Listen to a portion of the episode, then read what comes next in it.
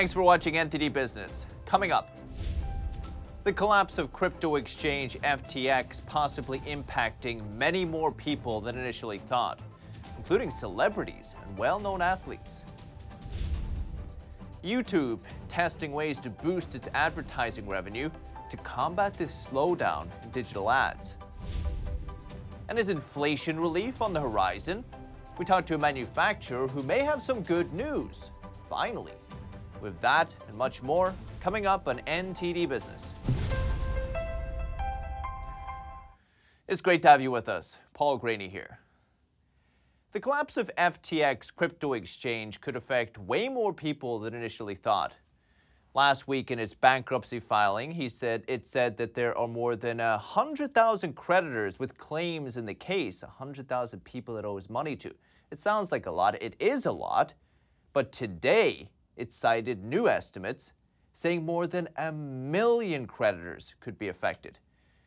FTX collapsed after Coindesk revealed that its affiliate trading arm's balance sheet, stick with me here, was made up largely of FTX's own cryptocurrency token. That's kind of like printing your own money and saying you're rich. Naturally, after the news broke, clients rushed to withdraw their funds. That caused something like a bank run. In bankruptcy cases like this, debtors, FTX in this case, usually have to list the names and addresses of their top 20 unsecured creditors, people they owe money to. But because of the extent of FTX's debts, it'll be listing its top 50 creditors by Friday. We'll let you know if you're on the list. There may also be some celebrities or popular athletes on the list. The $32 billion company FTX filed for Chapter 11 bankruptcy last week. We have a look at who may have lost money because of it.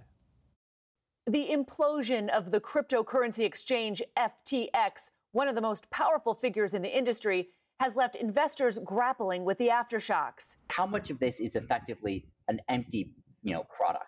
FTX's CEO, Sam Bankman Fried, is facing multiple investigations after reports that he mishandled billions of dollars in customer funds, causing the 30 year old to see his own $16 billion fortune erased overnight.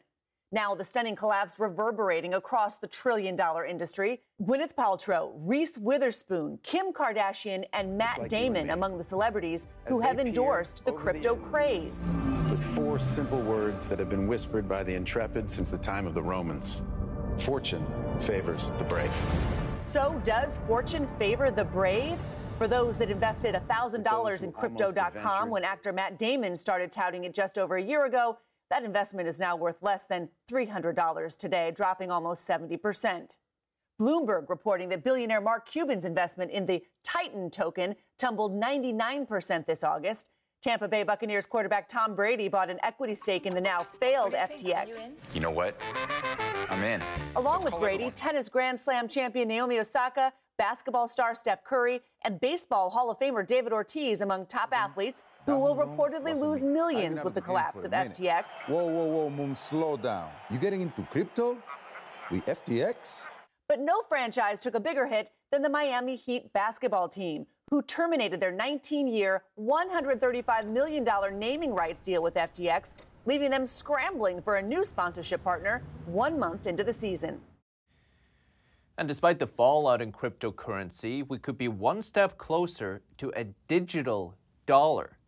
That's the controversial central bank digital currency. Global banking giants and the Federal Reserve Bank of New York are now launching a test of the digital dollar. They announced it just today, in fact. Unlike the electronic dollar we're all used to, the digital dollar never takes physical form. That means it's only exchanged through digital means, no cashing out at the ATM, no cash at all, maybe. The experiment will test how banks are using digital dollar tokens to help speed up payments. Banks including Citigroup, HSBC, and Bank of New York Mellon, big banks, they'll all be part of the test, as well as payments network MasterCard. New York Fed says the project will be conducted in a test environment and use simulated data. It'll last for the next three months, and the New York Fed says there's no commitment for future rollout. We'll see. And ad revenue's down at YouTube, so they're upgrading their ad strategy naturally. They're testing a feature with content creators here in the States that will allow them to tag products from their own stores, hoping to sell them, obviously. Here's NTD Sean Marshall. Yesterday, NTD Business reviewed TikTok possibly becoming an advertising giant. Today, we're looking into YouTube's latest move to increase its ad revenue. To keep up with TikTok's growth, YouTube is going to have to get more money into the hands of its creators. YouTube is bringing shopping features to its TikTok like short form video service as it looks to diversify its revenue stream squeezed by falling ad spending. Shopping through products recommended by creators is popular among YouTube's younger Gen Z users who favor queryless, video based interactions, meaning they don't want to actively search for products, according to YouTube General Manager Michael Martin. I spoke with Joe Carrison, Chief Marketing Officer at Circlid, for his perspective. Uh, this gives them a new kind of avenue to even acquire new customers because it's a new platform. It's a new sort of way for, especially during the holidays, for products to be displayed via YouTube and purchased directly through there. So, in that sense, I think it benefits uh, Google and, and, will start to uh, increase ad revenues uh, for them as they go on. The report comes months after YouTube unveiled a new way for creators to make money on short form videos introducing advertising on its video feature shorts and giving video creators 45% of the revenue. And for businesses, it gives them a brand new way to kind of interact with customers. Um, and it, you know, a lot of them are already using YouTube for other things, so they're very comfortable with that platform, and so it makes sense for them to uh, to sell products through there.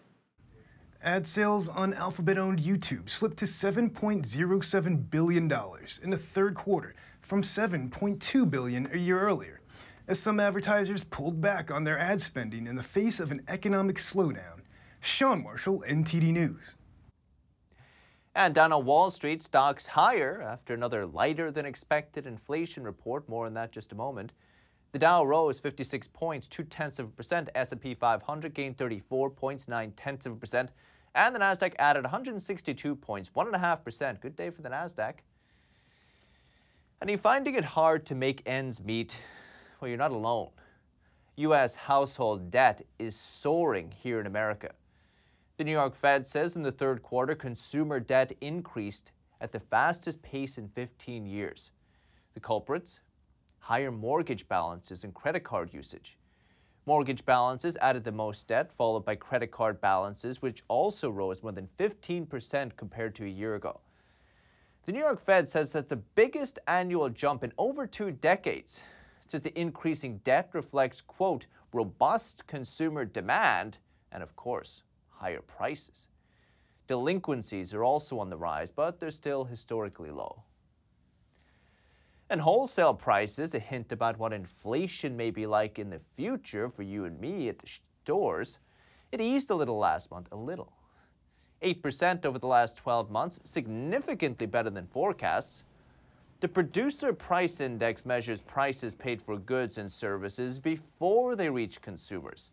So the report is considered by some to be a leading indicator of broader inflationary trends and a predictor of what consumers will eventually see at the store level. So joining us to discuss the PPI is Nicole Wolter. She's the president of HM Manufacturing. She also sits on the board of the National Association of Manufacturers. Nicole, as always, great to see you. Thanks for coming on. Thanks for having me. Always good to see you. Nicole, I want to get to you and you, you as a producer and a manufacturer, but maybe for the consumers watching at the moment, do you see any inflation relief on the horizon for us? You know what? I actually do. I've been getting a lot of quotes lately from a lot of my suppliers, and I'm seeing the trend that it is going down, especially for raw materials. I know the last time we spoke, we were up 40, 50% on a lot of raw materials and that has dropped significantly. We're actually seeing the trend kind of go backwards to the 2019 2020 prices. Um, it's not going to always be that way. They'll obviously fluctuate and go a little bit higher, um, but you're definitely seeing some trends going down. Um, plating, for instance, I know that was also a huge driver back last year and this year, has started to subsidize as well. So we are seeing relief when it comes to that front. So you're saying, Nicole, because when we see the CPI or the PPI, usually we celebrate when inflation is slowing down, right? Prices aren't going up as fast as they were. But you're saying for some things, prices are actually starting to come down already. Is that right? Yeah, correct. And I think that that has a lot to do with the fact that a lot of us are starting to catch up. So for the the raw material side of things, we're seeing that the mills are starting to kind of get catch up to what the backlog was. Um, and then as well for the platers, everyone is starting to kind of relax and give some relief. And I'm no longer seeing these big surcharges. I will say though that um, you know as we're we're purchasing new equipment, we've done a lot this year. We're going to be doing some next year. Um, everyone is giving me this wait don't wait till january because there will be price increases and and i think that that's standard in terms of every year everyone does do an increase but i don't think it's going to be as crazy as it was this year where you're doing 15% markups 20% markups to try to keep up with inflation i think we're going to go back to the 3 to 5% increases mm. So I think, Nicole, listening to you, the Federal Reserve and Jerome Powell would like to take some credit in, in, what you're saying or for what you're saying. But from listening to you, it feels like perhaps the supply chain problems that we heard so much about during the pandemic are maybe starting to, to heal themselves. Is that correct? Yeah, I, I know for me, uh, last year was really rough. I was out on the shop floor a lot trying to help my team. And, and we're catching up. I will say that we're seeing some slowdown on the quotation side of things. I do see orders trickling a little bit slower than they were about six months ago, but the demand is still there. However, with automation, which has been recent for our shop floor, and being able to start seeing consistent hiring, a lot of us are starting to catch up, which is definitely easing the supply chain issue. So this is interesting on the automation part, Nicole. We spoke a lot over the past year about how it was hard for you to find people. You couldn't get people to work the floor. Your orders were, were, were exceeding what you could actually produce. So you've gone and bought some, some robots to fill that gap. Is that down to the people who were working for you before still aren't coming back, or is it just you're busier now, so you need to bring in the, the extra help, the automated help? Right. You know, I would say it's twofold. Um, we are definitely increasing our capacity with being able to have the the robots on the floor. We're able to do more. We're able to kind of do almost like a lights out operation where we can actually produce the parts for a long ex- uh, extended period of time during the day and the night. Um, but you know what it is doing is that it's allowing people to not be button pushers. And so here we are, we're taking our team, we're training them, we're upskilling them, we're giving them a better value add skill so that they can uh, attend to the robot and program the robot and then go off to do more of the talented and skilled work that we need to produce a lot of our products for our customers. So even though um, we are adding the automation, what it is doing is alleviating the issues of just having someone stand there all day, every day, and just pressing buttons, and at the same time be able to catch up with demand and lead time so that our customers are not so ticked off all the time like they've been in the past year. That's fascinating. So, how, how do your, your colleagues feel about their new automated friends? They love him. His name's Otto. It's named after my grandfather. Um, and you know, it's so fun because when it did come out onto the shop floor, they were all just kind of in awe. They all wanted to program it. They all wanted to be a part of it. And I think it's so great, especially because I have a young team out there. The average age is 35. So they really like the automation sector of things, and they do like all the progression and technology that we're adding. So that to me um, is a win-win. Very good, Nicole Wolter, HM Manufacturer. Nicole, tell Otto we said welcome to the family. We'll see you soon. I will. Thank you. And the latest in America's opioid crisis, Walmart has agreed to pay over $3 billion to settle opioid related lawsuits. State and local governments had sued Walmart, saying they played a part in the opioid crisis, a decades long problem which a large number of opioid drugs are still killing Americans. And this is just the latest in a series of landmark settlements with big pharmacies. The two largest U.S. pharmacies, CVS and Walgreens, agreed to a $5 billion settlement each. Despite paying the money, Walmart strongly disputes the allegations, says the settlement is not an admission of guilt. Harry Nelson, founder of law firm Nelson Hardiman and the author of The United States of Opioids, is actually sympathetic to the pharmacies. The drugs themselves were marketed by pharmaceutical companies like Purdue, and uh, and and they weren't marketed by pharmacies. Pharmacies were just the necessary vehicle, if you will. They they were the dispensation point where patients came to pick up their prescriptions, and and they and Walmart contends that it never uh, dispensed except when there was a valid prescription given. But state attorneys general say Walmart exacerbated the opioid crisis by letting too many drugs like prescription painkillers out of the street. Meanwhile, the opioid crisis continues to rage on.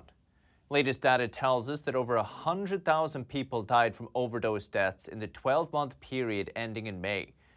Many people attribute the beginning of the crisis to 1995 when Purdue Pharma introduced the opioid drug OxyContin. OxyContin is meant for pain relief. Purdue Pharma then aggressively marketed it, which ended up killing many people. There was bad information put out, and there are a number of of researchers who have actually apologized for some of the studies that they put out. There's also been there was a misuse of certain studies to suggest that the uh, medications were were non-addictive. We have very clear evidence now that the senior leadership saw the overdose death rates and basically um, uh, ignored them and and put out false information. The United States also has problems with heroin, morphine, and fentanyl. Fentanyl is currently the top killer. And a lot of the drugs are not being prescribed by doctors, they're being sold illegally. Former DEA agent Derek Maltz says China plays a major role. He says they've had a long relationship with Mexican drug cartels who send the drugs into America. We started seeing massive shipments from China into Mexico, you know, pure fentanyl being sold for like four or five thousand dollars a kilogram to the Mexican cartels. And now, unfortunately, what we're seeing is the Mexican cartels are kind of dominating the production and distribution of fentanyl in America, but they're still getting the precursor chemicals from the Chinese and other countries in Asia uh, to to make this poisonous substance that's killing at historic levels in this country. So, what do you do if you see someone who's overdosed? Jennifer Thompson, the executive director of the National Association of Social Workers in New Jersey and Delaware, says there's one tool in particular that's saving many lives. There are a couple of solutions out there, right? The most familiar and the most readily accessible in our state, at least in most states, I would imagine, is Narcan. It's a nasal spray. It can be administered to anybody who has overdosed. It's really easy to give them a nasal spray in the process of waiting for 911. Uh, Thompson recommends going to your local pharmacy for more information. You can also get training on how to use it. And in other news, Amazon is stepping back into virtual care. Today it launched Amazon Clinic. It's a virtual platform where users can connect with health healthcare providers.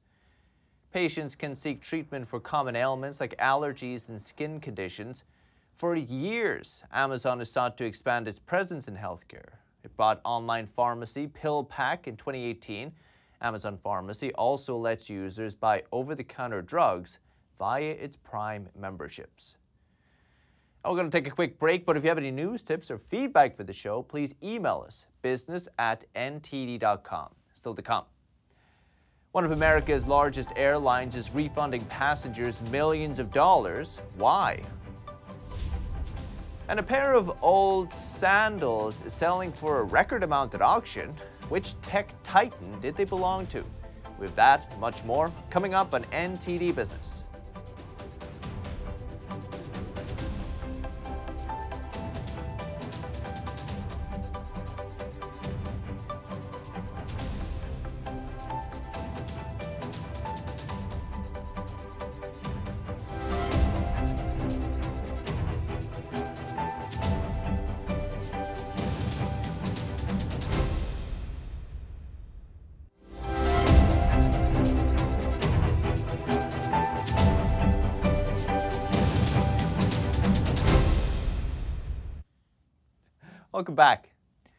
Frontier Airlines and five foreign carriers have agreed to refund more than $600 million to travelers.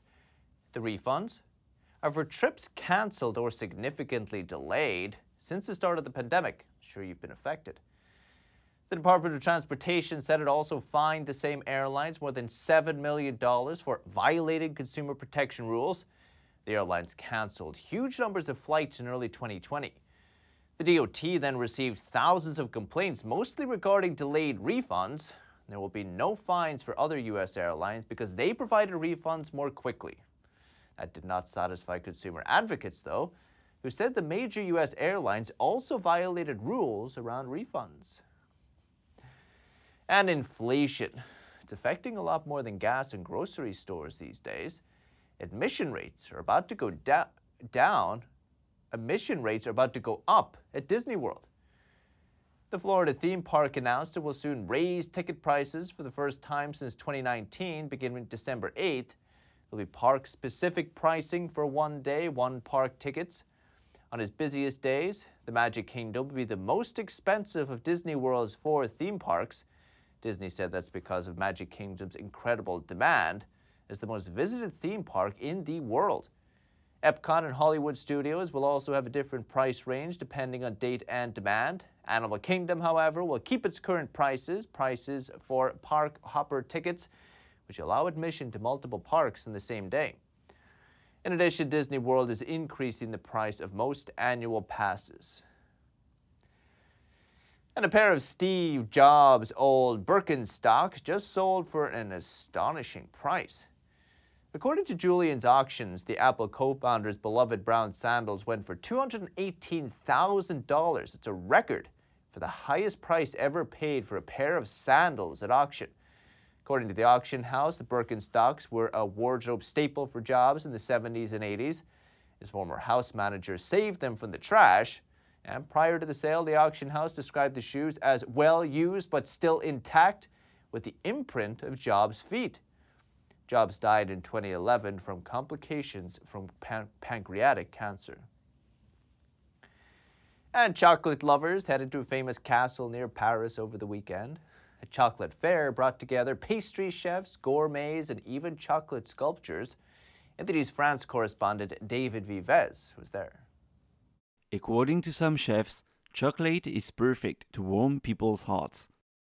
Before becoming a common ingredient in candies, pastries, and desserts of all kinds, chocolate was reserved for the top elite, notably the French court. Historical documents show the consumption of cocoa in Europe began in 1544. That was precisely the golden age at the Fontainebleau Castle near Paris, says the castle's pastry chef Frédéric Cassel. I would like to remind you that it was Christopher Columbus who brought the first cocoa beans to Europe. The chocolate was brought to royal court. The chocolate was crushed and then mixed with milk to make hot chocolate, like Marie Antoinette used to consume, for example. Imperial Chocolate was the title for the fifth edition of a chocolate fair that attracted chocolate makers, pastry chefs, and gourmets. The fair included chocolate making demonstrations, tasting, and the sale of chocolates made by the best in France, as well as a cake contest. The contest winner says Making chocolate cake is about bringing together a variety of flavors to highlight the chocolate. It's a chestnut mousse with glazed chestnuts and blueberries, hazelnut praline crunch, meringue, and chocolate bisque. My family and friends usually ask me to make chocolate cake, and when I am invited, I am always asked to bring the dessert.